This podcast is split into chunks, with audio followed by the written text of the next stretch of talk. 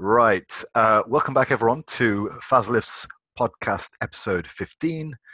I welcome back today AP, who's agreed to come back on and do a follow-up episode to the one she did earlier. So welcome back. Thank you for having me. I'm happy to be here. Awesome. Right.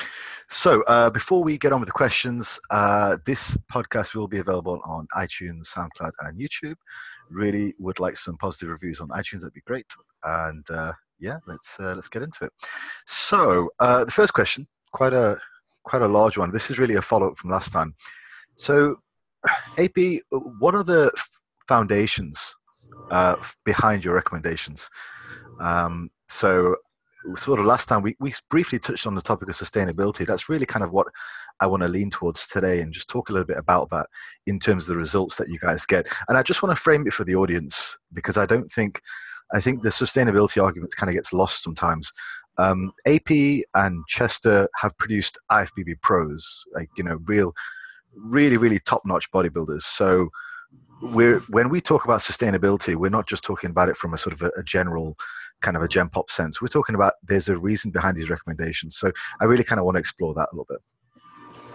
Absolutely. I think a very common mistake is that because there's so much information online, a lot of people can get confused with what is necessary at very specific points in programming with what is necessary for daily life.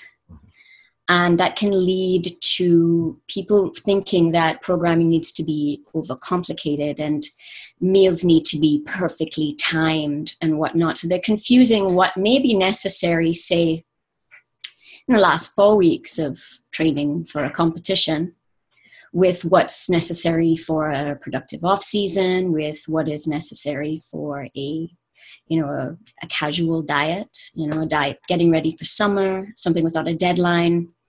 So I try to send messages that sort of filter out the noise and give you the absolute essentials for your goals so that your programming isn't your entire life, but part of it. It's not meant to oversaturate and absorb and overwhelm. It's meant to enhance your life. So the goal is to give the information necessary that allows progress while allowing you to live your life.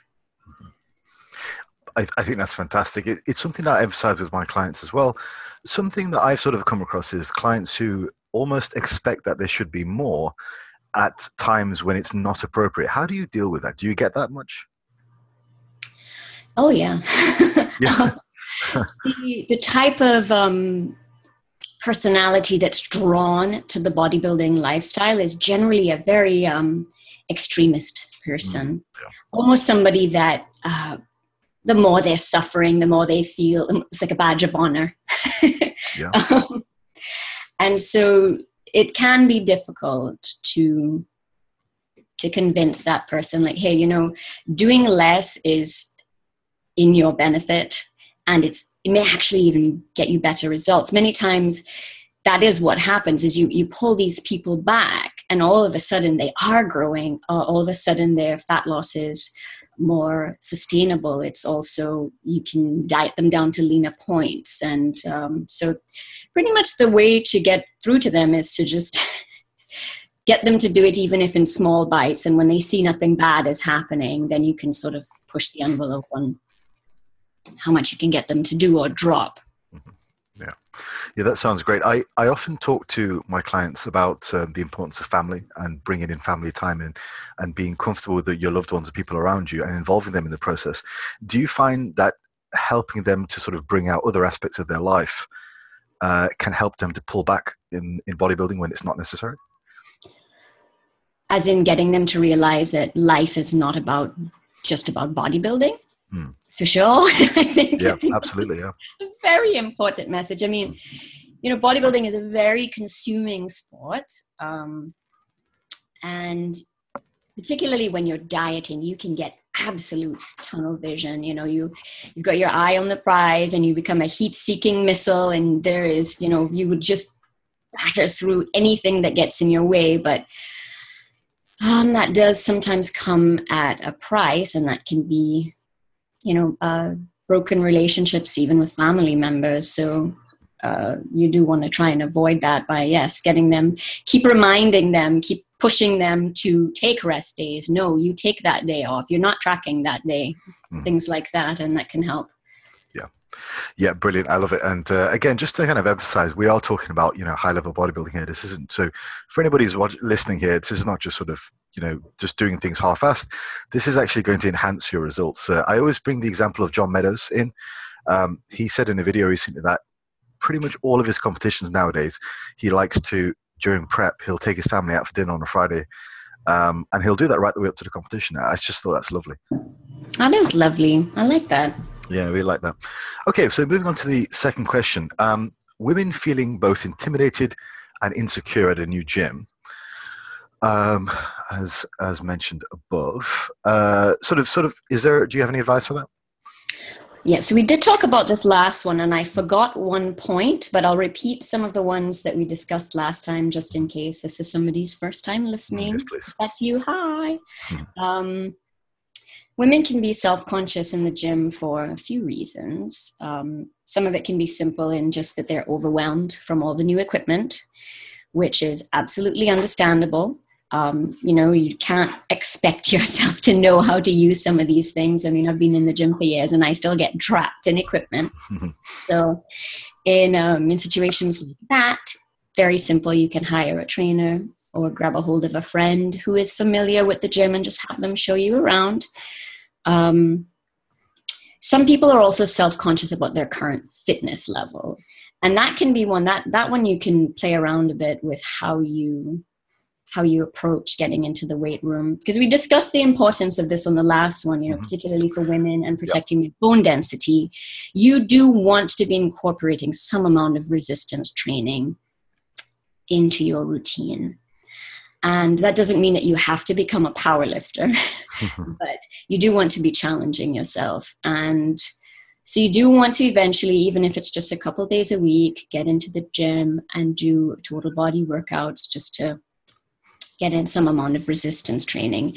But honestly, not all women are comfortable with that. Just the thought of getting into the weight room is terrifying, particularly depending on the gym that they're at. You know, some of the people, that can look a bit intimidating. And in those situations, start from home. You know, if it's a matter of just needing to build confidence in yourself, or, you know, some people are really, really embarrassed. They don't feel that strong and they don't want people to see them looking that way. And you can't force that person into the gym, because in some of those cases, they just, you know, they just won't do it, or they'll go once or twice, get embarrassed and not come back. So start from home.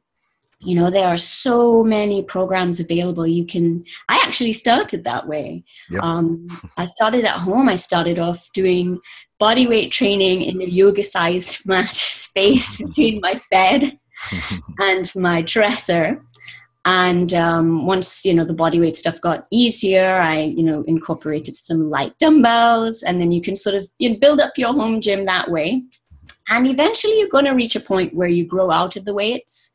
And in those cases, you can go into the gym. So you can build up that way. That's one of my favorite ones, honestly. But yeah, I did something similar with a client a few years ago, and I had a start with cans of beans initially. Yes. and then we moved on to larger cans, and then liter water bottles. And by that time, she was ready for the gym. So that was a progression there. It's a supermarket progression kind of thing. But that's great though. And again, you know, it's just, if that's the difference between doing something and doing nothing, that is the perfect routine for you, you know? And it's resistance. It doesn't have to be shaped like a dumbbell. It might be harder to grip, but it'll do the job. And just one more thing for women feeling intimidated and sort of insecure at the gym.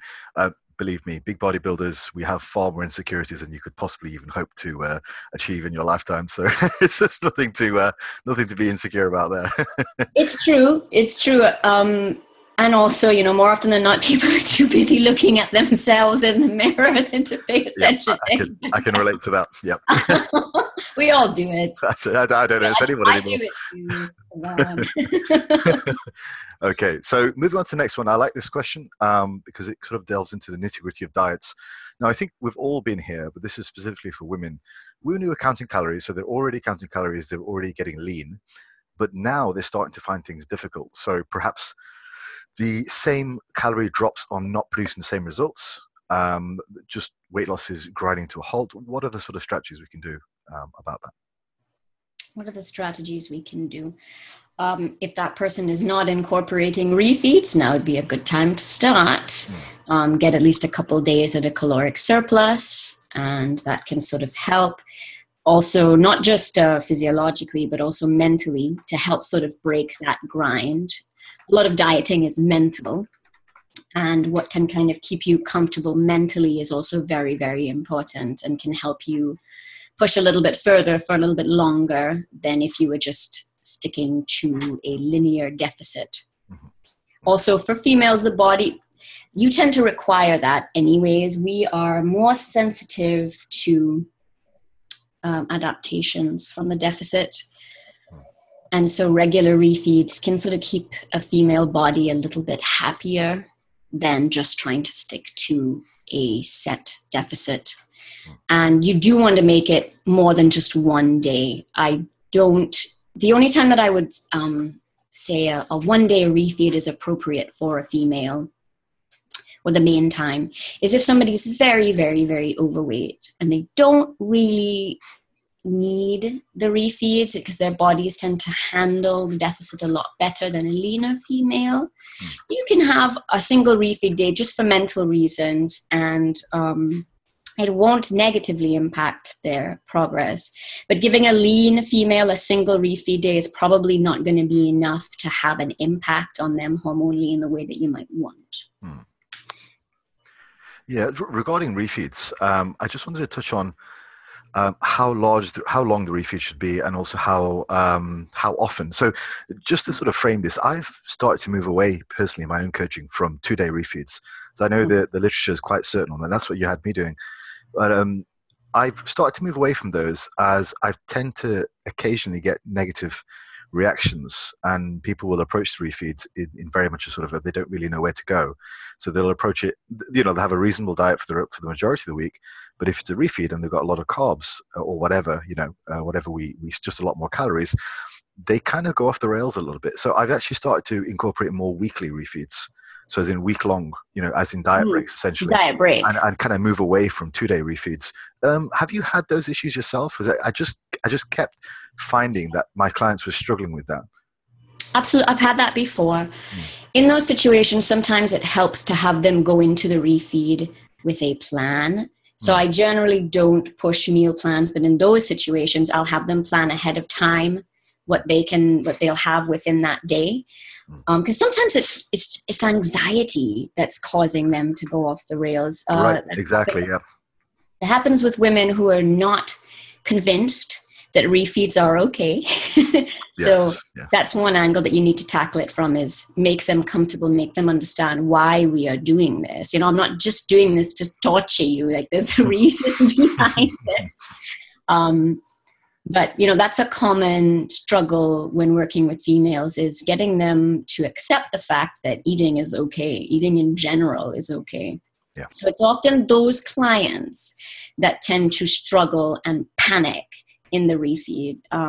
So that's one way to do it, is you can send them into it with a plan. Your strategy is great, by the way. You know, I like to do refeeds at least every 2 weeks for women. Try not to wait any bit longer than that, because depending on the sensitivity of a woman, some women, they can lose their periods so quickly. And particularly if it's your first time working with a female, you don't know who you have. So I don't like to push them into a territory that can risk having menstrual cycle issues. So I like to keep the refeeds more regular than further apart for that reason. Yeah, and I'm guessing it's a case of the refeuds are more often the leaner the client is. Do you have any? Do you have any hard and fast rules? Or is it really just individual? It's individual. It also depends on the timelines. You know, if somebody is preparing for a show and they're not where you want to be, and you know we have to be ready by a certain time, rules may end up being broken. As much as I hate it, So, you know, there are definitely exceptions to the rule. But yes, the leaner somebody is, the more frequently you will want to refeed them. Yeah. But I'm guessing going into that, the client understands that there's a deadline. They're on board as well. So I think in that case, it's acceptable. But yeah, I see what you mean. It's not the ideal choice. You'd like to take your time on things. Yeah. Yeah, I try to give us more time. I try to do things in the way that allows them to keep their menstrual cycle for as long as possible. Our last few girls, none of them lost their period through their entire prep and they were ready. So that was great. These are bikini athletes. So it does get a little bit harder when the girls are in other categories where the body fat levels have to be extremely low, but that is the goal, to keep their menstrual cycles at a good, in a good place during the diet, because you know, it's not the best for us to lose that. However, it speaks volumes for your approach because you have women who aren't even going on the stage and are losing their periods because of their extreme dietary approaches. So, you know, it's a good lesson for people listening that you don't need to just wreck yourself just to lose a few pounds. No, try not to do that, please. Awesome. I really like that answer. That's really helpful for me as well. Moving on to the next one. So we've got a series of a little more personal questions here. How did you get into coaching? Feel free to answer whatever you feel comfortable with. How did you get into coaching?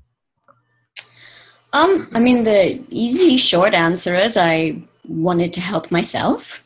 And then once I did, I wanted to help others not make the mistakes that I did early in the game, trying to understand nutrition and the lifestyle. And that's the short answer. Yeah. Yeah. I kind of come from the same place. I'm so much more clinical in my own approach to dieting and training now. I wish I had that level of sort of accuracy when I was younger. And a lot of it is just wanting to people to not waste their own time. Yeah, not waste their time, not hurt themselves, not waste emotional energy being terrified of things that they don't need to be afraid of. You know, these are all things that are so common, particularly in the bodybuilding industry. It is very much fear driven in some ways, and I would like to change that. I think that's great. Now, how did you grow your business? We kind of touched on this in talking in private, but how did you grow your business? Through hours of slave labor until I built up enough of a reputation. I started on the gym floor and worked some shamefully long hours, or probably longer than I should, until I got enough of a reputation where I didn't have to solicit for business. It came to me and then I'm like, I'm out. Yeah. That's pretty much how that evolved for me. Yeah, it does feel nice when you start, when your name starts to be recognized and you start to become the sort of the go-to guy for certain things in your hometown, and then it sort of builds from that. I'm just sort of breaching that point now, which is quite nice. You're doing very well. You're doing some great work, Faz. Thank you. So in regards to yourself and Chester, your husband, how do you split up the business decisions and workload? And this is sort of just opening up for advice for, in general, for partners in business. When we first started, we just kind of joined forces, and I took my existing client base and he took his, and we just put them all under the same umbrella. But over time we shifted things to where basically I take all of the females and he deals with all of the males. There are a couple crossovers here and there, but that is pretty much how most of it is split. Oh, that's interesting. I didn't know that actually, because I just assumed because for my prep, you did the large majority of it.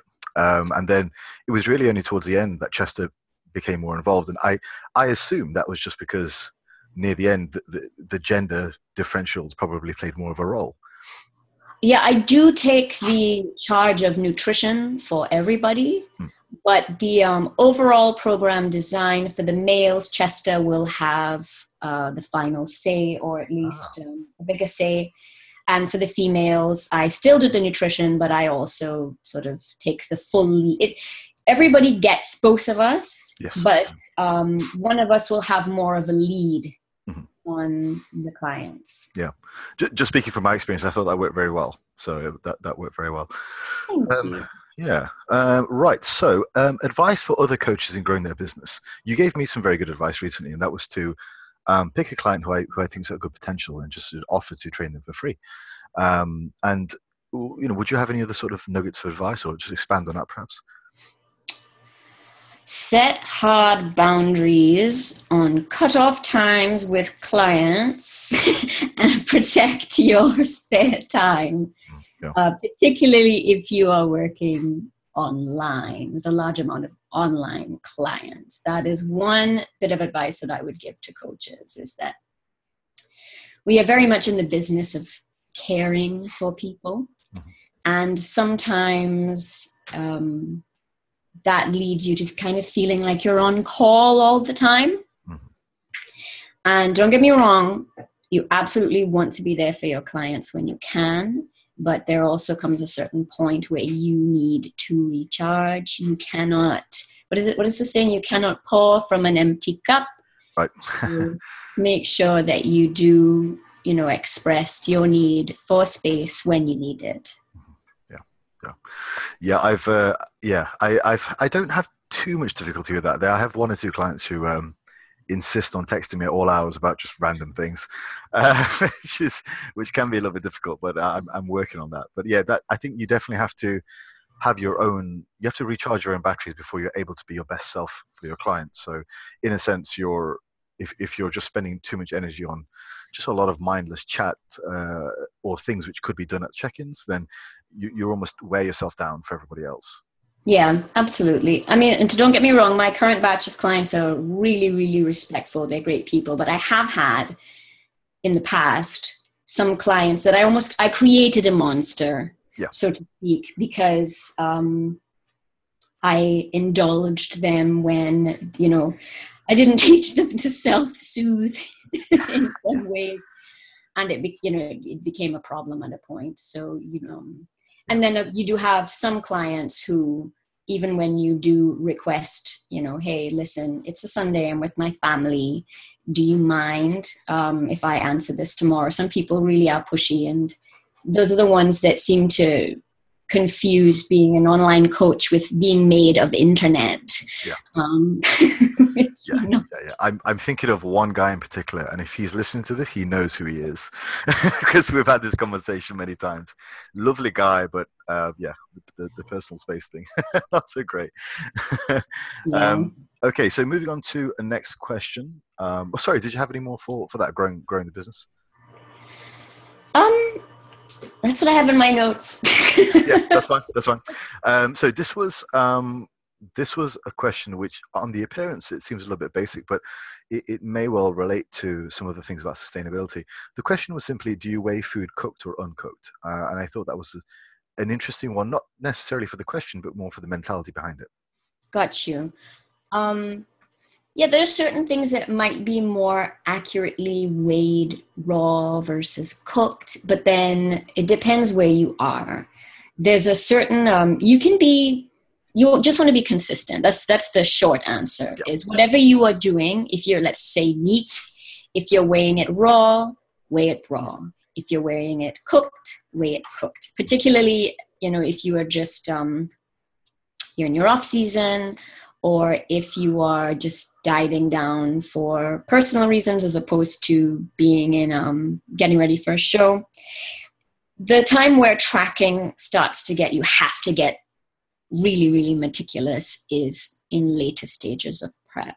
So if you're not in that phase where you need to have your electrolytes dialed in, where you really, really, really need to make sure that you're not eating over a certain amount, then you can feel free to pick whichever one is the least pain in the butt for you and just stick with that. Yeah. Yeah, I think that's great. I'd also say, just for my own sort of, when I get people to look at prep and things, I expand it out a little bit more as well. As in, if you're getting a kilo worth of vegetables, for example, and those are going to go into 6 dishes, I'm quite happy just to take the caloric value for the kilo and divide it by 6, because at the end of the week you would have ate them all anyway. For sure.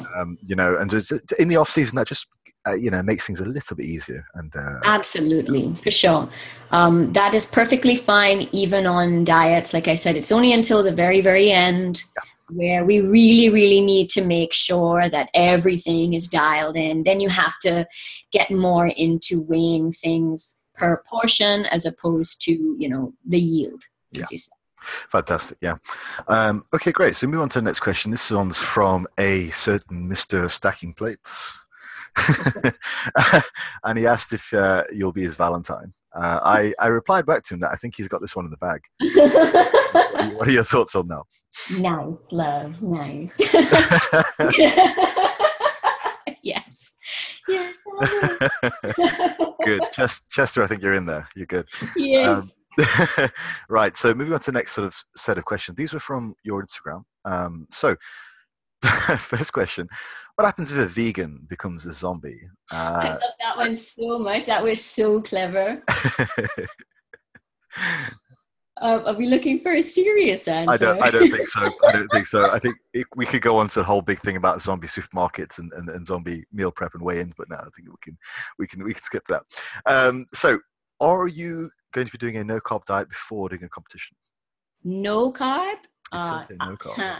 That's not something that I've ever done, and not something that I've ever put clients on.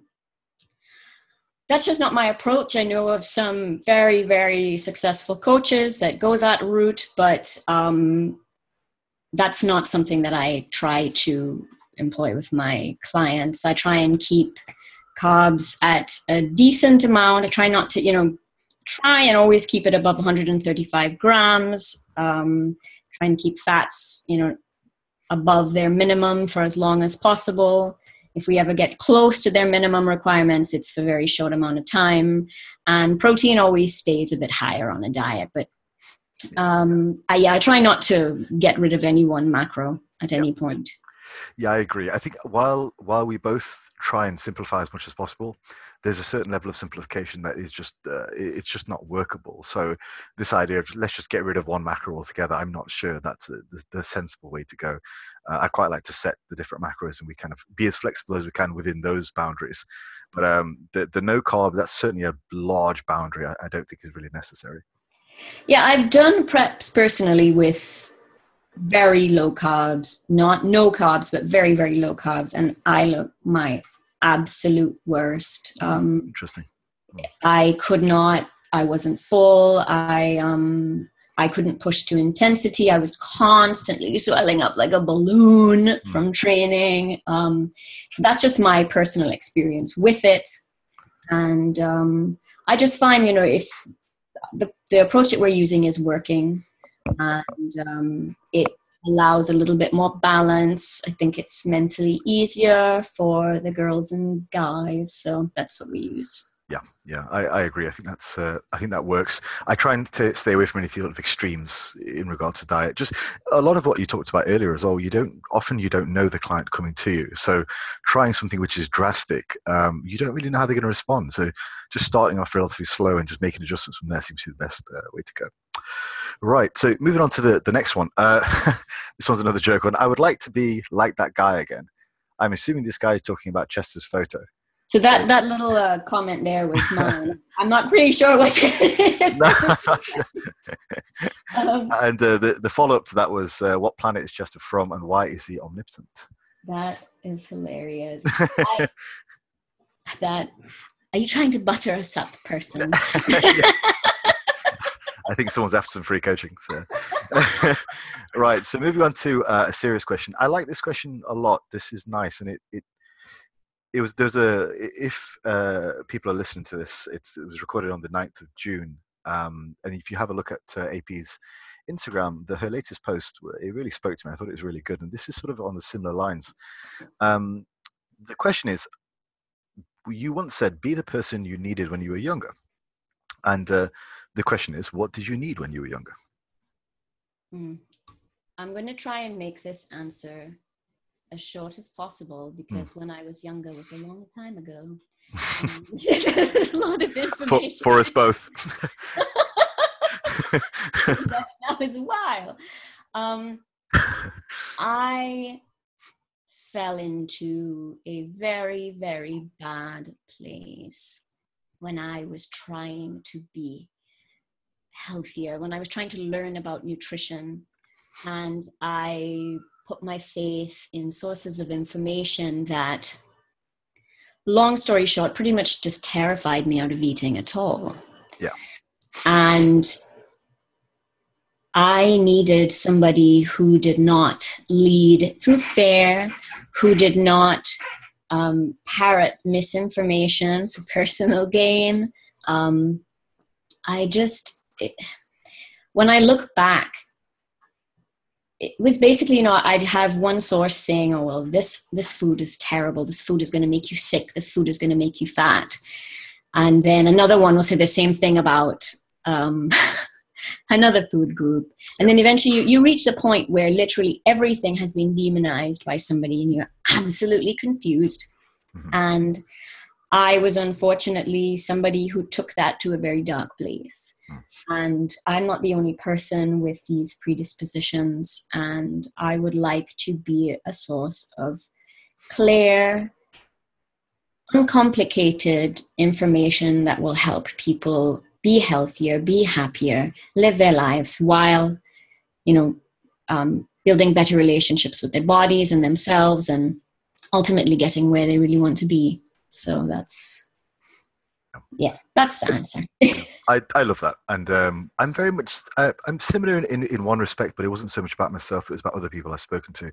But I can get quite passionate when I talk about this stuff. And you know me, I'm quite a jokey person, but I've had people, clients, prospective clients, just crying, you know, on me because they feel like they're prisoners in their own body because of stuff like you were talking about, you were exposed to when you were younger, similar things. And they get to the point where they're out of answers. And they literally feel like prisoners inside their own body. And it's terribly upsetting to hear people talk like that when you know there's just so much of a better way. And I think it's one of the reasons that made me want to be a coach, to help those people like that. Absolutely. Absolutely. Yeah. I think while we do have a lot of fun on Instagram and all that kind of stuff, there is definitely a darker side to it, and just trying to ward people away from possibly leading into that. It's a good choice. Right. So on to the next one. Why slouch socks? Because they're the best. They do look cool. I hate ankle socks. I really do. I don't know if I just have weird feet or I walk funny, but they slide underneath my heel and it drives me insane. So I, when I, you know, slouch socks are just great. There's just so much of it. That's brilliant. I remember once I was walking home, and this is when I was a powerlifter, and I just pulled my powerlifting knee sleeves down. Mm-hmm. They looked like slouch socks, and they were sort of like grey and black. And somebody on the street just starts singing out "Fame, I Want to Live Forever." And my first name, Fahim, the alternate pronunciation is Fame. And I was like, why is this guy singing my name? This is the weirdest thing. And then I realized that's what he was. That's so funny. About. It was so weird. Admit it. Did you feel a little bit cooler? When you I've tried since I was like 5 years old for people not to pronounce it Fame for that very reason. And I was like, well, how is he doing this? That's funny. If you only knew, yeah, the history. Right. So next is thoughts on SARMs and Cardarine. Thoughts. So you're asking for my opinion. Yeah. I mean, I'm not going to pretend that I'm an expert on SARMs. When I did look into some of the literature on it, the majority of it seemed to be on mice. And there were some human studies. Not all of them are, I don't even think any of them were long-term. And there were some funky side effects coming along with some of them. I believe it was Cardarine that was linked to tumor growth in mice. To cancer, yeah, that's right. Yes. Yeah. you know, the driving force behind people wanting to take these is the romantic thoughts about how they work. For men, that they can take SARMs without getting the aromatizing effects like they would if they ran anabolics. And for women, I think the thought is that they can run this without the virilization. Yeah. But these are not regulated, and as a woman particularly, that's a huge risk. You don't know what you're getting, and you don't really want to be putting strange things into your body, yeah. Particularly things that are not well researched. I think there was, in fact, some research that showed that SARMs in some ways were worse than anabolics on HDL levels. Yeah, I saw that, and I also saw the one which they bought a certain number of SARMs from a variety of English sources, and the majority turned out to be fake. They just turned out to be steroids. That was a study. Yeah, yeah. Oh wow! Really? Yeah. So, that's another aspect of it as well, because they're, like you said, they're unregulated. What are you really getting? And the people who talk to me about SARMs, they tend to want to come out from, well, I'm natural. I want to stay natural.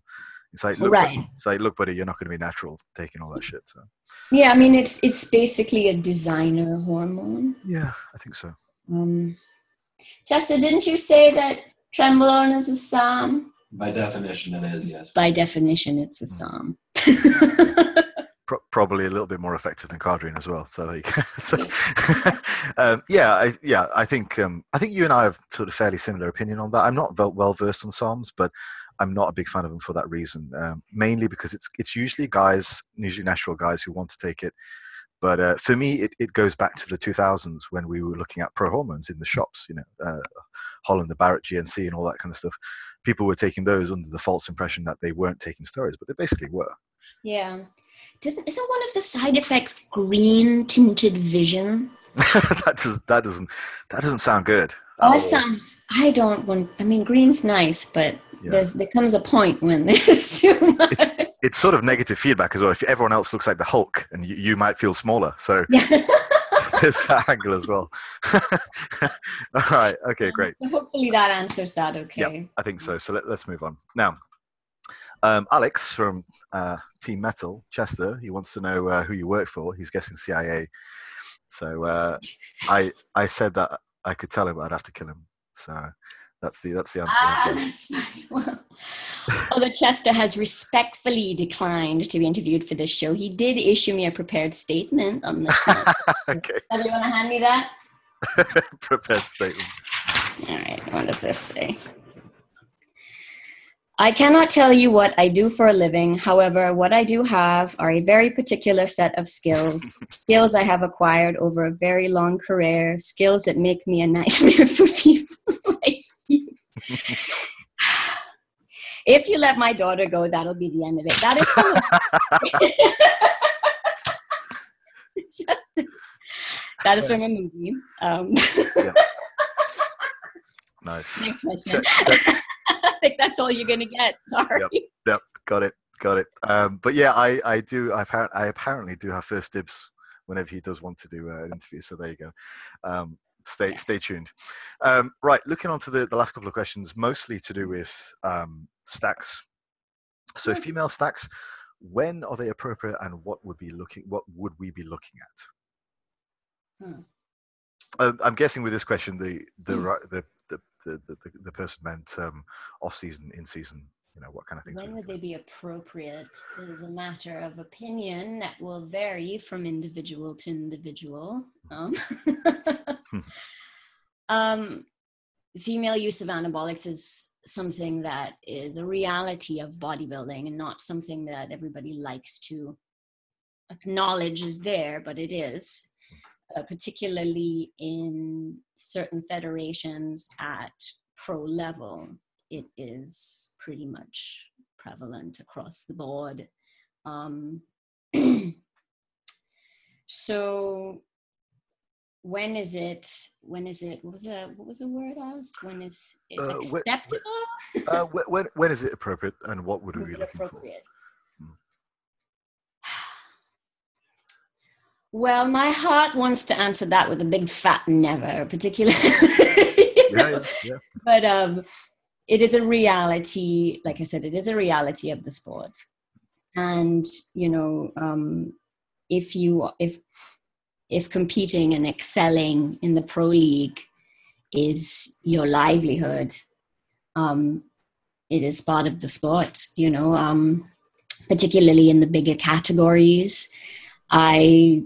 You're not going to get there as a natural, and the looks that are rewarded are not something, you know, that very, very full, very, very dry look is just not something that you're going to get as a natural in certain federations. The look rewarded in certain federations, you cannot get as a natural. So in those situations, if that's the, you know, if that's your life, then that's your sport. But, you know, if that's what you want to do, that's, you know, that's your decision. And just don't ask me to get you there. Because I'm sorry. There are some coaches that will, and but it's not me. I'm sorry. No. So if you're listening to this, wanting to hire me for something like that, I'm so sorry. Thank you for your interest, but no. I'd also say there's a fair bit of misconception in terms of what they're used for as well. I mean, I've had a fair few prospective female clients say that they've used a little bit of Anavar before or whatever. And I'm just thinking, you know, just thinking to myself that the way that they're phrasing that is they feel like it's going to help them burn fat, or it's part of their fat loss stack, or they're doing it when they're on a diet. Do you know what I mean? And I just think to myself, you're not even using it in the right way. You know, you're using it when you're way before you need to use it, and in your mind it's going to burn fat. And I just think to myself, it's completely skewed. So, you know, what we're talking about, sure, in some federations you might need to use it, but for the majority of Gen Pop people out there, I just don't think it's appropriate at all. I agree. I mean, you know, many a time I've had obviously women approach me about their interest in it, and a lot of times it's women who are frustrated with their bodies, frustrated with their rate of growth, frustrated with their look, which I absolutely sympathize. You know, I think we've all been there. But when you dig a little bit further and you talk to them a bit more, you discover things like, well, you've only been lifting for 2 years, and or you've been lifting for years, but you've never actually done a real off season. Yeah. You ask them, how many calories does it take to maintain your current weight? And they have no idea. These women have never actually touched a surplus. Mm-hmm. And one thing that I don't think people understand is that, you know, the masculinization, it's not a matter of if, it's a matter of when. And some women are lucky in that they can be exposed to anabolics for more times than another woman before it starts to rack up the unwanted changes in appearance that can occur. Whereas another woman will get some of these changes much, much earlier on. And even women who, again, it's part of their sport, you know, women who are serious, you know, who are pros, you don't want to be using this more than you need to, and jumping on it earlier than you need to puts you at a serious disadvantage. Yeah. So if you haven't even, you know, explored your natural potential, first of all, that's a wonderful time to build the foundations, because this is another thing, is that anabolics is not going to compensate for if you look a certain way, you may not look like the pros. Even if you run anabolics, you may not respond well, you know. So it's not the magic bullet that people think it is. No, it isn't. No, I think it's generally naturals who've never taken anything who think it's magic. But the majority, like a lot of times now, my stock answer will generally be, why don't we just learn to be a better bodybuilder first? And that, you know, that goes for men and women. And I actually had this conversation with a guy on the forum, and I'm pretty blunt with it these days, just because I'm a bit tired of repeating the same point over and over. But he was just all over the place, and he wanted to take tren and all kinds of other things. And he had just no clue about nutrition. And my main point was to him, why don't we just learn how to bodybuild first? and then we'll start throwing in a bunch of stuff on top, because he's 30% body fat, adding in trend. That doesn't sound like a good combination to me. No, you're absolutely right. That was the other thing I was going to say is you have to have the fundamentals dialed in. You have to have a good understanding of nutrition, your body's requirements in terms of, like I said, what even is your maintenance, how to adhere to that for the long term. You have to have a certain amount of understanding of how to lift. You know, if your lifting skills are poor, you know, just changing that as a natural can have huge changes in your adherence, by the way. So I recommend that you explore your potential as a natural, dial in those things, how to lift properly, how to adhere for the long term, because consistency is also something that is one of the biggest underrated components of success, is that, you know, it's if you don't have that, if you can't adhere in the long term, this is a big ingredient missing in your recipe, and no amount of anabolics is going to change that. Absolutely. Yeah, I completely agree. And I'll also say, from a health perspective, if you want to compete, you've only got so many rolls of the dice, you know? You've only got so many rolls of the dice. At some point, your health is probably going to crap out on you. So why not limit your exposure, get your other options, you know, get your other things sorted out first, and then add them in when it's necessary. Yep. Yeah. Okay, slightly different gear. Pun. Slightly different gears here. We've got a final question. Let's assume this male or female, so go with the female, she understands the risks and she is going to be competing at a high level where she feels like she's going to need this. And you're happy to do that. What would a successful off-season look like for a hormonized user, assuming they understand the risks, they look to, they understand bodybuilding, and they're looking to sort of enhance their results as much as possible? That's hard to answer without knowing, for example, okay, it depends the size that they need to gain. It depends on how you design something, will depend on a person's individual response, their past experience, and their response on whatever individual response. I kind of don't want to answer this. Yeah, I understand. I guess I was approaching from the angle of, at least in male enhanced bodybuilding, there are sort of certain go-tos, you know, for season, certain go-tos for prep. So the off-season, you know, Tess and Decker is a reasonable option, prep, Halo, Winstrol. I think most coaches are fairly agreed on that. So are there any sort of commonalities there for women? And I know women are completely different in that respect, particularly hormonally. So if the answer really is there are no commonalities, then that's a fine answer. Commonalities, in my opinion, would be if you are running something, run it for as short a time as possible for just get in, get the gains, get out, cycle off. The longer you have these things in your system, the more... the greater risk you have of developing unwanted sides. But again, you know, it depends on, you know, is this a bikini competitor? Is this a women's physique competitor? Because these are, you know, they're going to be two very, very different programming design, you know, requirements of size. So it's tough to answer from the information given in the question. I think that's fine. I think the person who asked this hadn't actually competed yet.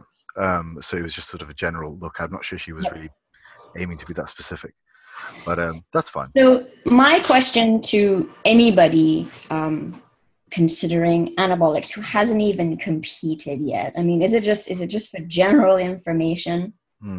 As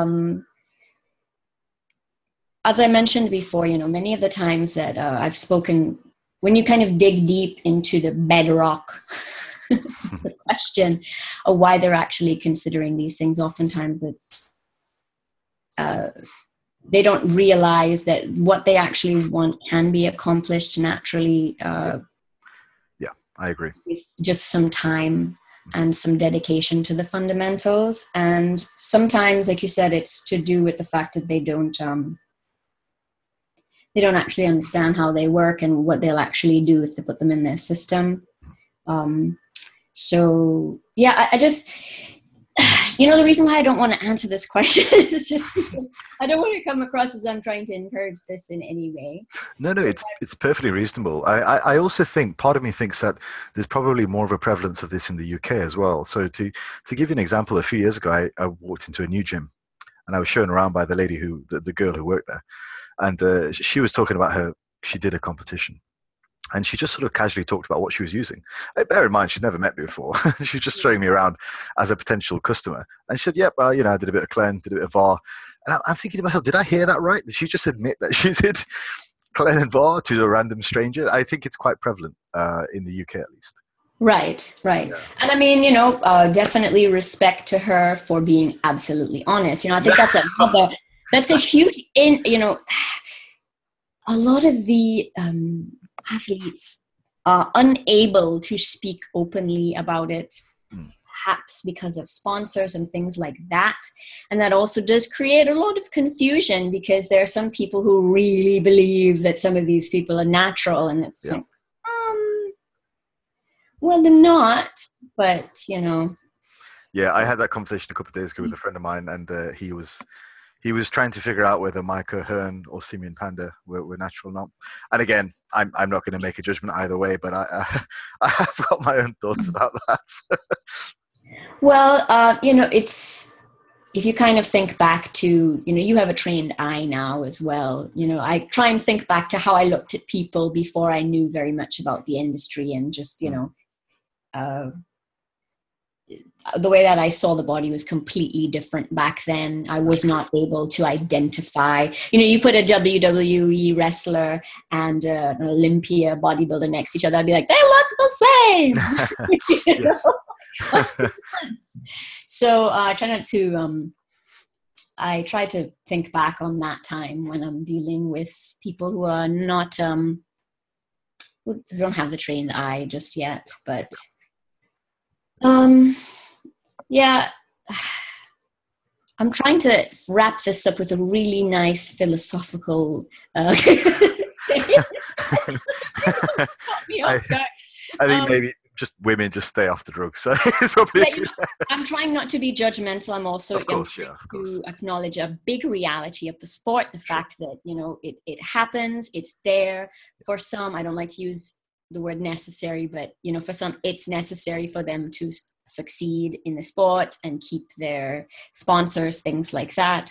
So but it's, you know, I generally try to encourage women to explore your natural potential, give yourself a chance, dial in your nutrition, dial in your training, and do it for a while, because it takes some time to get to your natural cap. And, you know, when you get, you know, the process of getting there, it can be a great experience.